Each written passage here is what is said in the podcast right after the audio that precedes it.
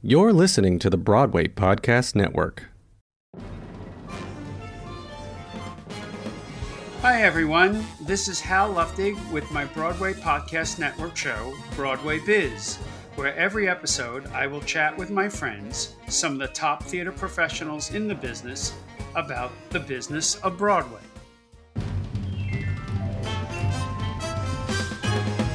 Come join the Broadway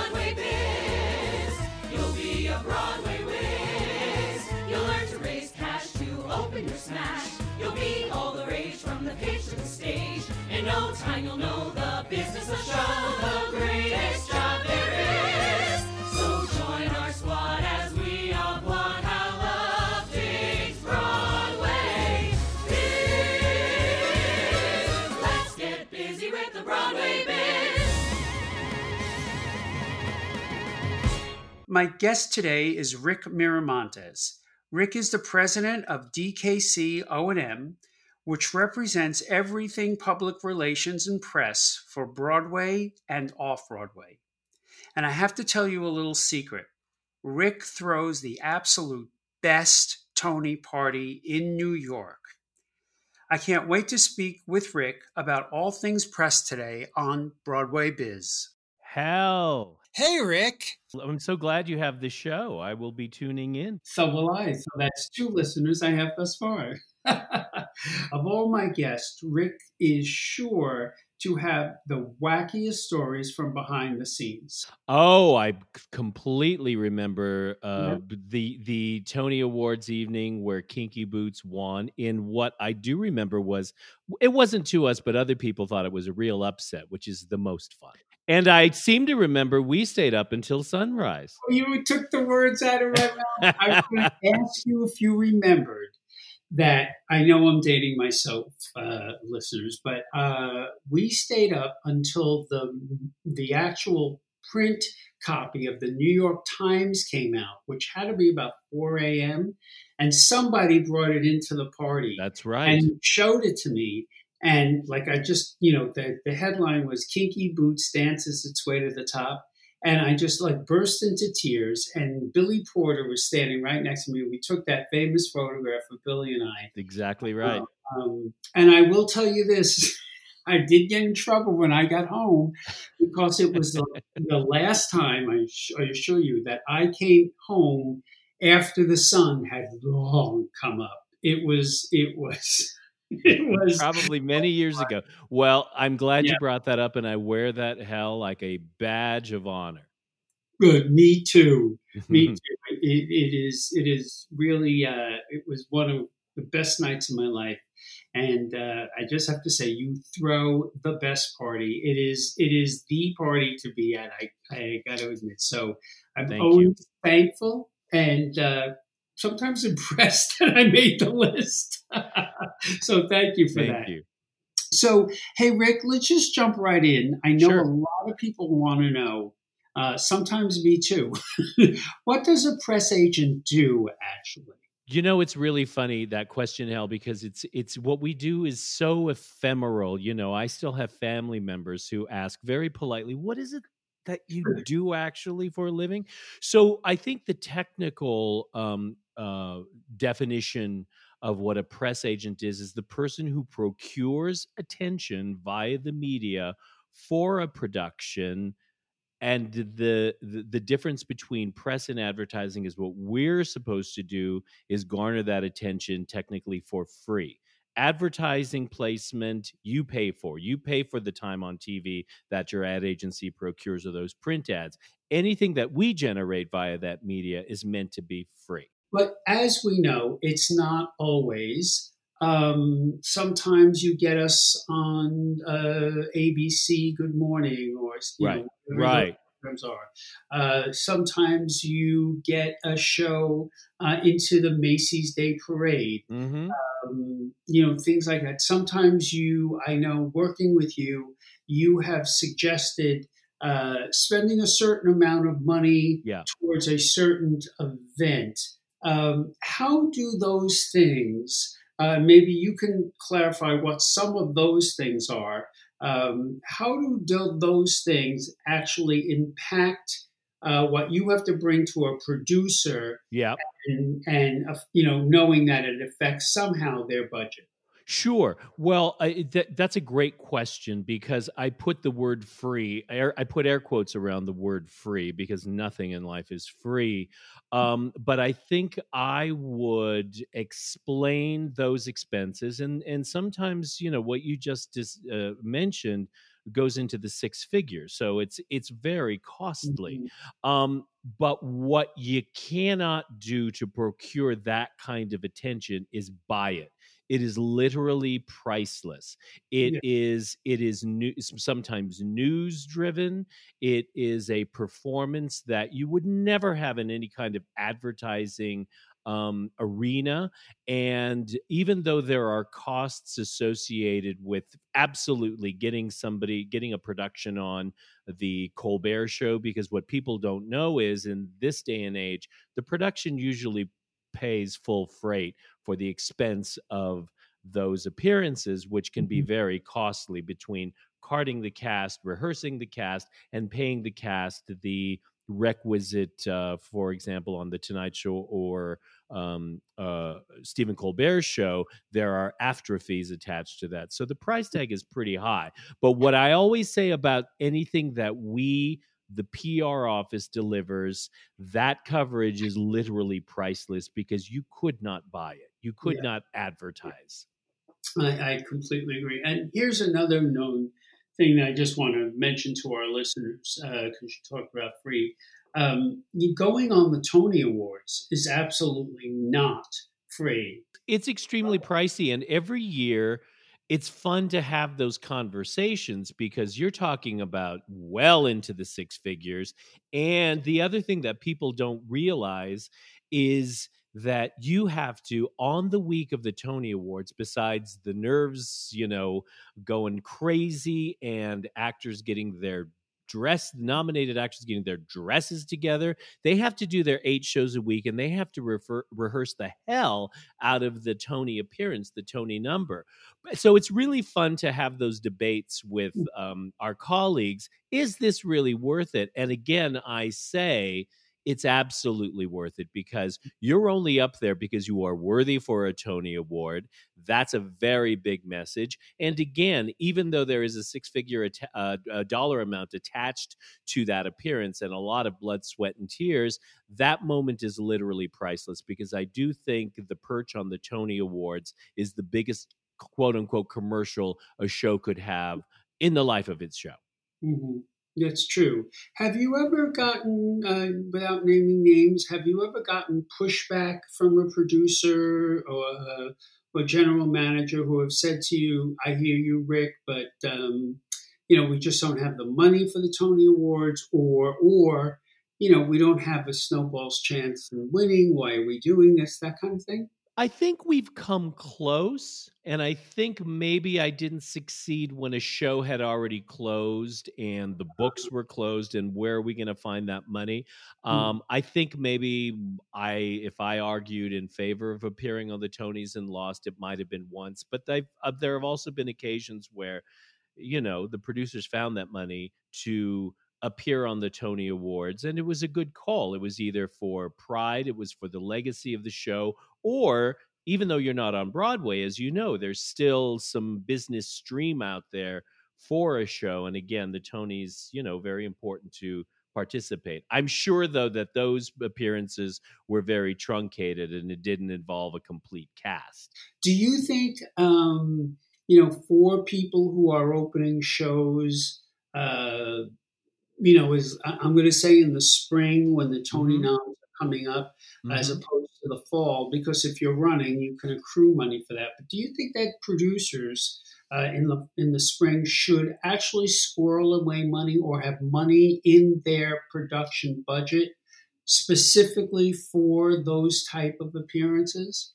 Absolutely. I th- I think, you know, it's such a, a competitive media landscape that when we are fortunate enough to secure appearances uh, on national television that are going to cost you know money um, and uh, knock wood lucky enough to be on the tony awards i think it's it's incumbent on the show to put their best foot forward and that's going to cost money and i think that should be anticipated particularly in the spring when the competition is about as stiff as it can be do do many producers, Rick, ever uh, confer with you or show you the production budget and ask your opinion? Yeah, yeah, more and more. Uh, we are asked to submit a budget. What is our wish list? What do we think we need to spend? Mm. And it usually jibes with what the producers are thinking, but I think it's a very helpful collaboration mm. um, and it's if there are any surprises they're discovered then in advance mm-hmm. and yeah sometimes i have to say you know guys we need x amount of dollars more because i think this is going to happen and when the offer comes you're going to want to be able to do it mm-hmm. um, yeah so that's that's how it goes down these days which is very effective it wasn't always that way yeah i, I don't remember getting those lists from you because usually when i do i pass out but you're also but you're also the kind of producer who just has the heart to say if we're like hal come on we got to do it you're like i get it absolutely yeah. of course we got to do it and you'll find that money yeah well thanks i mean one of my my wackiest and this is just to give the listeners a, a, a, a spectrum of, of what some of the things that you create.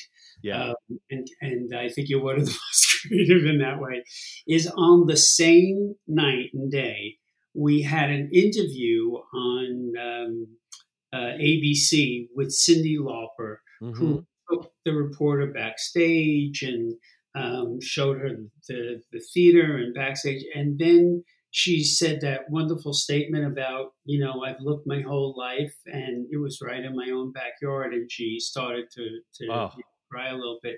That same afternoon, you had made a deal with the Brooklyn Diner that we were going to have a 12 inch uh, Frank hot dog, Frankfurter, called the Harvey Fierstein. And of course, you know, uh, we got the place filled and we were handing out free hot dogs. And Harvey, in his inimitable way, looked right at the camera and he said, Wow, it's been a long time since I've had 12 inches in my mouth. I mean, uh, Hal, I'm glad you remembered that. It was a magnificent day.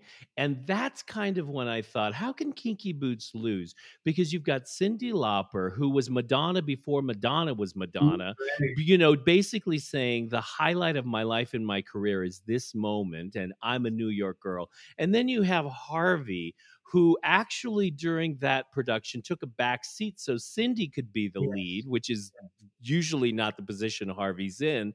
And he still gave us the full Harvey because, as I recall, it was after a Wednesday matinee. So his ladies, his 60 plus year old ladies, were in that audience. And he came out and invited all those ladies to go down the street to 43rd Street and Broadway and have the Harvey hot dog. Uh, and it was also the day, if you recall, where the Anthony Weiner um, video oh, photo thing blew up. So Harvey's five minute speech on the stage after a matinee was about as blue as blue could be, and those ladies loved it. It was an exciting moment.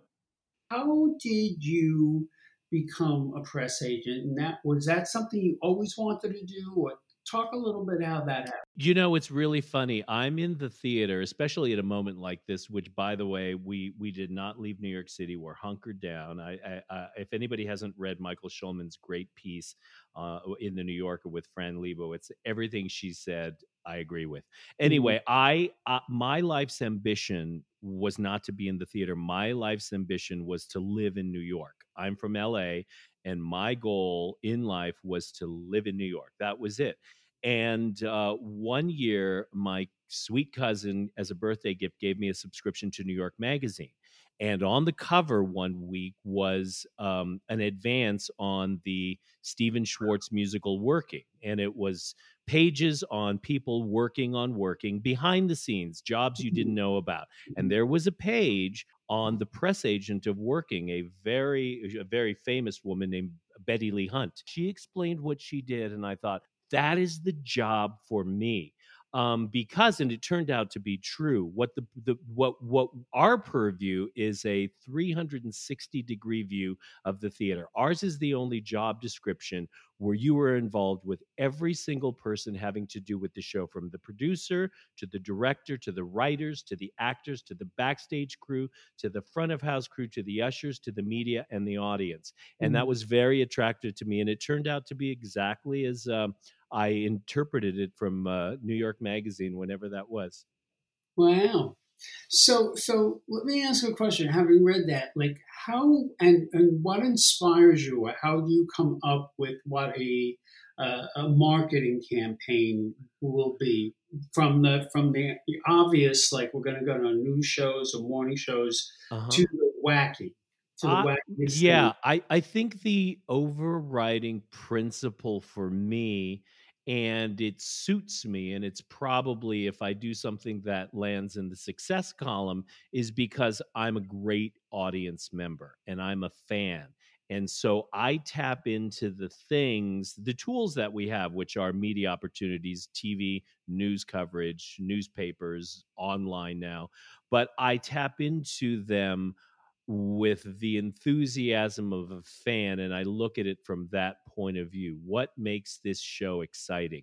And you know, it's very easy for me to represent a show and I do get this question, what about a show that's a dud, a show that you don't particularly like? It's like having a child or like having a pet. You can love all of your shows and that's a very easy thing for me to do because I come at it with the enthusiasm of a fan. And there's always somebody who loves your show. That's true. That's true. So, you know, you raise an interesting question. Can you talk to me about the process of how you look at each show, not just Yeah. the ones you love, but even the ones you do love, and how Yeah. you figure out, okay, this is what we're going to do. This is what will work for that particular show. It, I love that question because it's really my favorite challenge, and that goes for the shows that have a lot of uh, deficiencies as well as the shows that are obvious hits, you know, on paper. Um, I, I look at and I identify what is the biggest liability that this show possesses. And my challenge, and it's kind of a little game, is to make that liability the best asset for the show. And it's not a foolproof, you know, success story, but it's worked a lot. And ob- the obvious um, uh, poster child of that example is Spider-Man Turn Turn Off the Dark. We took all of the negatives and we batted them back like in a fabulous tennis match at the US Open and and attempted to make all of those negatives a positive and I think um we succeeded more than we failed. I agree with that. I, I- do think, as I said at the top of the program, I, I thought that was one of the most brilliant, brilliant uh, campaigns that I've seen in a very long time because uh, you would just think, um, okay, this is it. This is the one that's going to nail them in the coffin. and you know, and then you would boom, you would come back and turn, you know, something that was so bad into a into a positive. So Yeah, and I and I think what we do, I think sp- I was good for Spider-Man and vice versa, quite frankly. mm, Um uh because Spider-Man needed what we do as PR person in the most ephemeral sense of what PR is.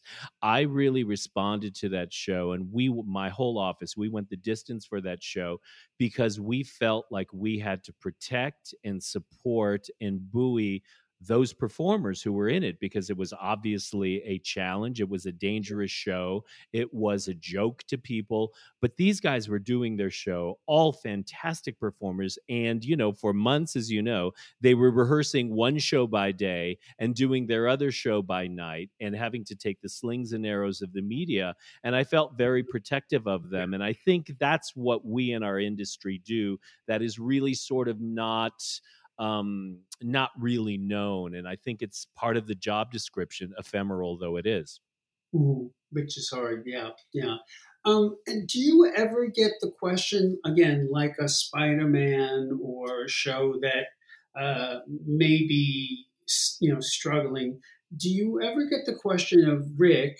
how can we quantify whether your campaign is actually moving the t- needle in terms of selling tickets? Yeah. Uh, yeah. You you know I and there have been heated conversations at times depending on you know where in the life of a show it it is um because I lean on the ephemeral quality of what we do. You know, I think the advertising agency they have it harder than we do because you spend X amount of dollars and Mhm. they give you some statistics that quantify whether or not what they just did is happening or it's not happening. Mhm. Um, I, you know, what we do cannot be quantified in a way. So I think there is no measure for what we do, which which is unfortunate in a way, which is why you have to really trust and have an understanding or the producer really has to trust you because there are no metrics to measure what you're doing. You you go by vibrations because what we do is elicit a response from an audience elicit a feeling from an audience. Now if the audience doesn't come and you know look hal as you know i will be the first one to take credit if something goes well. So i will absolutely take the blame if the audiences aren't coming. But there's there's no way to measure in the same way that you do with advertising what we Mhm. do in PR. how has the digital age, how has things like the internet and you know and chat rooms and all those kinds of things affected uh, uh, you know what you do? I mean, there was a time that all you know everything was either in the paper or you know somehow got a, got a piece on like page six or something. Sure. Molding a message for maximum effect. I'm not saying making something up, but just presenting it in the most savory way is Mhm. something that we do. And if we don't have as much control over that, it's going to be a an issue you know it's the message is going to get watered down in chat boards and everybody being a critic and all this online you know um, euphoria can help, but much of the time it gets in the way. That's one. And number two, you have to respond instantly like you're running a political campaign. It was really fascinating that, and I'm trying to remember the sequence, but um, Ivo van Hove gave an initial re- interview to Vogue um, about West Side Story. And uh, it was for, let's say it was for the December issue and we were going to begin in November issue. We were beginning previews in November. Blah blah blah. That story by Adam Green, which was pretty good, you know, it was a really solid Adam Green Vogue story. Had two tidbits that Ivo didn't even think about. He just gave him the the facts. They are cutting the Somewhere Ballet, and I Feel Pretty will not be in the show. Well, in 20 minutes, that all over the world on chat boards and every other major media outlet picked up before I could take a shower the Mm. notion that I Feel Mm. Pretty is not in the show. And that became a five alarm fire Mhm. instantly. That it became a five alarm fire was was amusing to me. But there was we were we were immediately responding to that, or in our case, not responding, but you know, uh, getting a little anxious over that. And that's what happens now that would normally not have happened 15 years ago. Right, right. That's that. You know that is true. Or talk a little bit, if you can, about um, a show is in its first or second preview, and before you know the intermission happens, Yeah. people are already tweeting or, or, or on the chat board, or you know, um, you know, this is great or this is awful or stuff like that. And and we do know people read it. I mean, I don't mean to to to minimize you know those things at all. People do read it, and um, I do believe we live in an age now where people read things and they Believe them. in fact, you know, I won't mention a certain person in the White House, but they, you know, they read this and they say, "Oh, well, I read it." You know, where they read it doesn't matter, but I read it, so it must be true. How do you?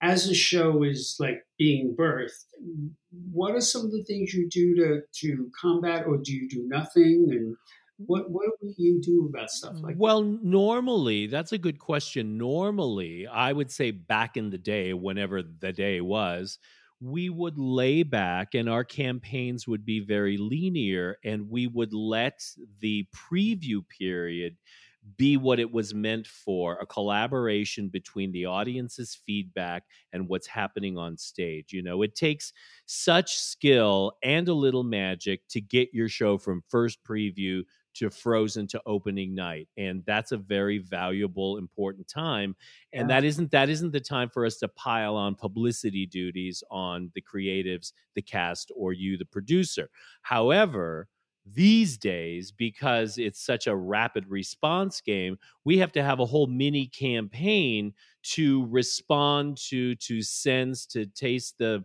you know the reaction to what you know people write about seeing a preview online.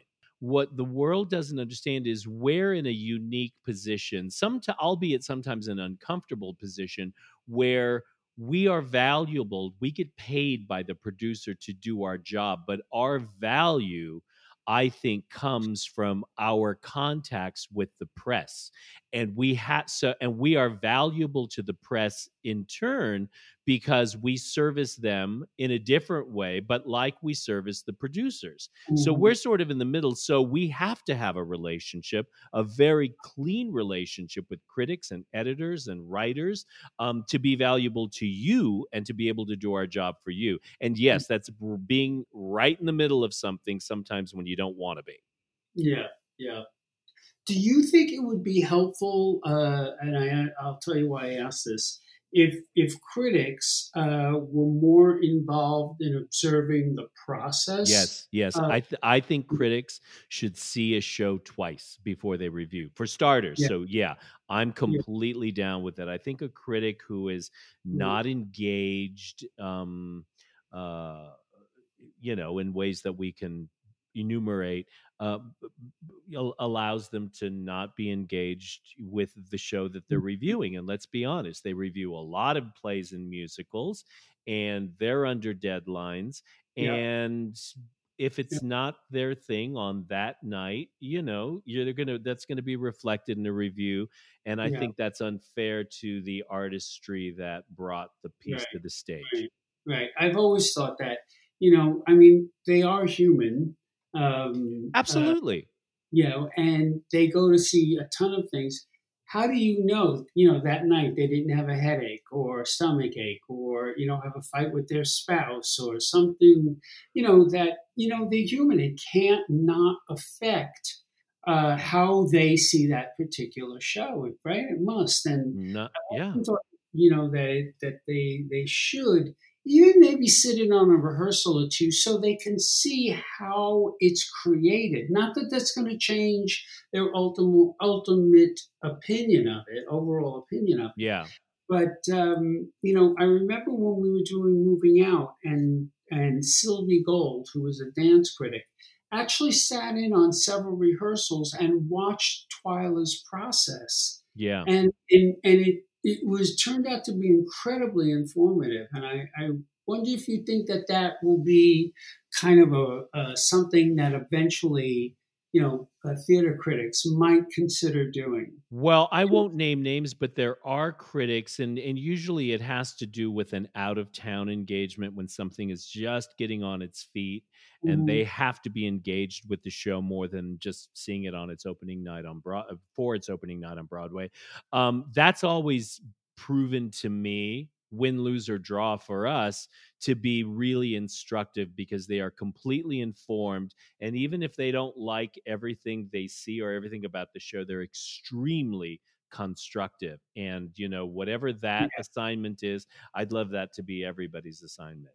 yeah i i, I i'm with you let's get them in um, so so in speaking about reviews it's i'm sure it's easy we've all been in that meeting where you know the day after a show opens uh, everyone sits down in the ad agency and when everything is a rave it's like you know which rave is better but more Totally. often than not the reviews are negative or mixed to negative and the important ones are negative how do you uh, as the press and you're always there you, Yep. you're I've been in meetings where you're the cheerleader Mhm, leader mhm. because everyone else is in a state of shock. How do you? How does that affect you? How do you uh, figure out and, and, and, and truthfully find a way to pull quotes that you know may be negative, but spin them in a way that they're not. Well, let's go to the worst case scenario. Um, and mercifully, I don't remember specifically being in the situation, but we have both been in this situation where the reviews are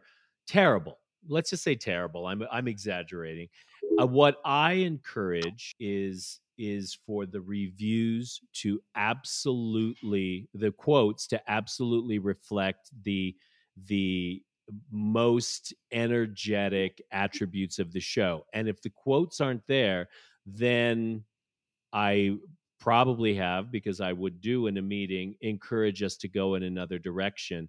And um, that other direction could be well, let's make our own copy that feels exciting, that reflects the nature of the show, and doesn't rely on quotes. If the quotes are mediocre or you know from sources that are not your top line because i think audiences are smart enough to know if there isn't a new york times quote or a media source that they trust they could read between the line um, mm-hmm. and that's throwing good money after bad from the perspective of a press agent mm-hmm. and i'm not fishing here i swear to god but if you happen to like you know give three, throw a couple of bones my way i wouldn't complain when you start working on a show you're working most closely with the producer. He, he, he or she, I'm sure, has a very strong opinion yep. on what you should be doing and what they want to see and and how come we're not getting that, Rick, and mm-hmm, you know mm-hmm. that, that kind of stuff in your opinion, in that regard, what does make a good producer to work with for it, you? Uh, that's a very easy one, and I will use you as the example, and I'll be very specific. It, it, I like working with the producers I have worked with before, and while at the time there may be a project that was not successful, I think it is very important that you go through the to you through the the the ride of life on Broadway with the producer where you, of course, aim for successes and you have successes and you have big successes, but you learn more from the ones that aren't successes. And I think it it it accrues this sense of trust where you really don't have to go to go through the business of are they doing this right or are they not doing this right i don't mm. really understand where rick is coming from but i trust him and i think we have to get to that place and i remember when we got to that place because we were working on kinky boots and it was very early in the life of the show and i think we were in chicago yeah. and sales weren't great because you have a title like kinky boots right. and a show that is unknown um, right. And all we had was the firm belief that this was a, not only a hit, but a smash hit. But you needed to work it. And, you know, you were nervous because it wasn't happening at that moment, whatever it was. And I do remember you bought me a very nice steak at the Palm, but you were nervous. So the next day, to address whatever it was that you said, and I don't remember it specifically, um, we came and sat down with you and Daryl and whipped up a 10 page um, uh, game plan for the show. And, you know, it wasn't revelatory, but we walked you through, we've got this, and this is what we're going to do from now through the opening on Broadway and into award season because there were there were months there that were dormant.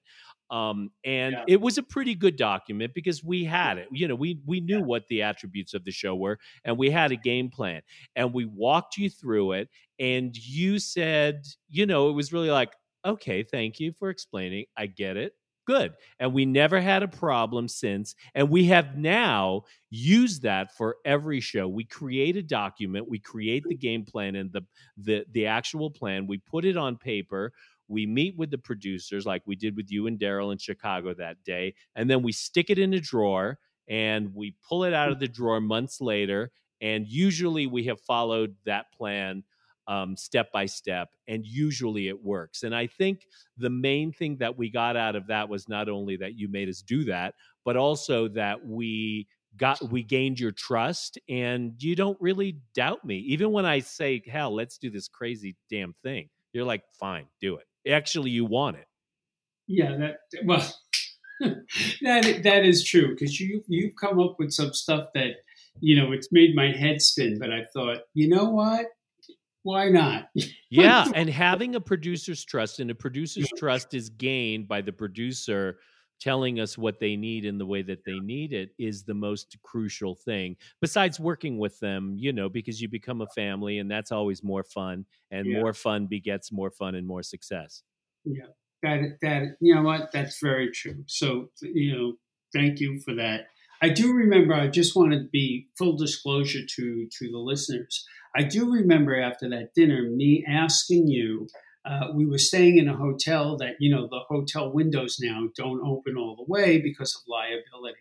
Uh, so they open a couple of inches. And I do remember asking you, um, hey, Rick, how much weight do you think I need to lose so I can fit through that window? that and, was you, and you just said a lot. that was a real nail biter that that you know because it was a real old school out of town Yeah. tryout with a show that was an original based on a frankly obscure but beloved movie Right. and it could easily have worked and it could easily have not Yeah. worked and a lot of work was required to get it into the shape that everybody knows kinky boots to be and so that was pretty good producing uh, congratulations Well, thanks. But we did it together. You know, Loved it. wasn't just Loved we- it. Well, Rick, you know what? It's been so much fun talking to you today. Um, but as they say, all good things must come to an end. But here here before I let you go, before we finish, I'm going to ask you three rapid fire questions. So I'm going to ask them, and I'd love for you to just say the first thing that, that pops into your mind, okay? Don't overthink. Don't, you know, okay? So here's the first one What is your favorite musical? Evita, I saw the original production coming from Los Angeles um, 15 times at the Music Center and several times on Broadway. Great answer. I love that too. As you know, what was the wackiest moment you experienced in the theater? Ooh. Wackiest moment in the theater. It was an exciting moment. It was my very, very, very, very first any kind of job. I was Richard Kornberg's emissary in Los Angeles for the launch of Joe Papp's Pirates of Penzance tour. Oh and Pam Dawber was Mabel. Um, Andy Gibb was Frederick. It was a great cast, but it was the final performance at the Ahmanson Theater in the summer of whenever that was, and um, Caroline Payton and I forgot the other person, but the standby and the understudy, everybody's sick, Pam's sick, and everybody was panicked. And I'd never been around showbiz like that to, you know, the show must go on. How the hell are we going to do this? Kind of panicked. You know, I did wouldn't go backstage because it was way too tense there. And I stood in the back of the house for that announcement. They said, ladies and gentlemen, this performance, the role of Mabel usually played by Pam, Jo- and everybody was a Mork and Mindy fan. They were groaning and groaning. Will be played by Miss Linda Ronstadt. She had come from Malibu to do the performance, pristine performance. That cra- and she was the queen of rock and roll. Then the crowd went insane, and I thought, wow, this is maybe the most exciting thing I've ever experienced in my life. And God, that was crazy. Wow, wow. Well, this may that is a great story, and uh, uh, you know I love it because that, that that's you know when that happens, I know audiences go crazy. Um, so this que- the last one may be a little difficult. The question is, and the lesson you learned from that was you get the show on. You come up with a solution to make the show happen. A canceled show is the most rare thing. It's the thing I love about the theater that there is always a solution and there is always a way to get the show on. And you know, quite honestly, at at the moment in which we're living and the challenges we're going to face, I feel Broadway is going to be a leader in bringing New York back to the world. bravo, Rick, bravo. And and you know what? The important takeaway from your sentence: Broadway will be back. Oh, here, here. Yeah. Um, so I, I just want to take you know a moment and to thank you, Rick. This has been so much fun and really informative. Thank you. I thank you for inviting me. I'm so happy that you're doing this. And uh, as the audience knows, I love working with you. Thank you for tuning in to this episode of Broadway Biz. If you have any questions about today's episode or the business of Broadway in general, let me know on Instagram at Broadway Biz Podcast or via email at broadwaybiz at halluftig.com. Be sure to follow me at Broadway Biz Podcast for updates on everything Broadway Biz, the business of Broadway. Broadway Biz is part of the Broadway Podcast Network. Huge thanks to Dori Berinstein, Alan Seales, and Brittany Bigelow. This has been produced by Dylan Marie Parent and Kevin Connor and edited by Derek Gunther. Our fabulous theme music is by Nell Benjamin and Laurence O'Keefe. To learn more about Broadway Biz, visit bpn.fm slash Broadway Biz. Hey, it's Leslie Odom Jr. here on the Broadway Podcast Network to tell you about the Rise Theater Directory, a program of Maestra Music. Rise is a national online resource designed to connect and empower backstage and administrative and creative theater professionals from underrepresented backgrounds. If you work or aspire to work in the theater community, this can help you find your next project. And if you hire theater professionals, search the Rise Theater Directory to find your next team. Create your profile now and get more information by visiting risetheatre.org. That's theater with an R E R I S E T H E A T R E dot org because only together we rise.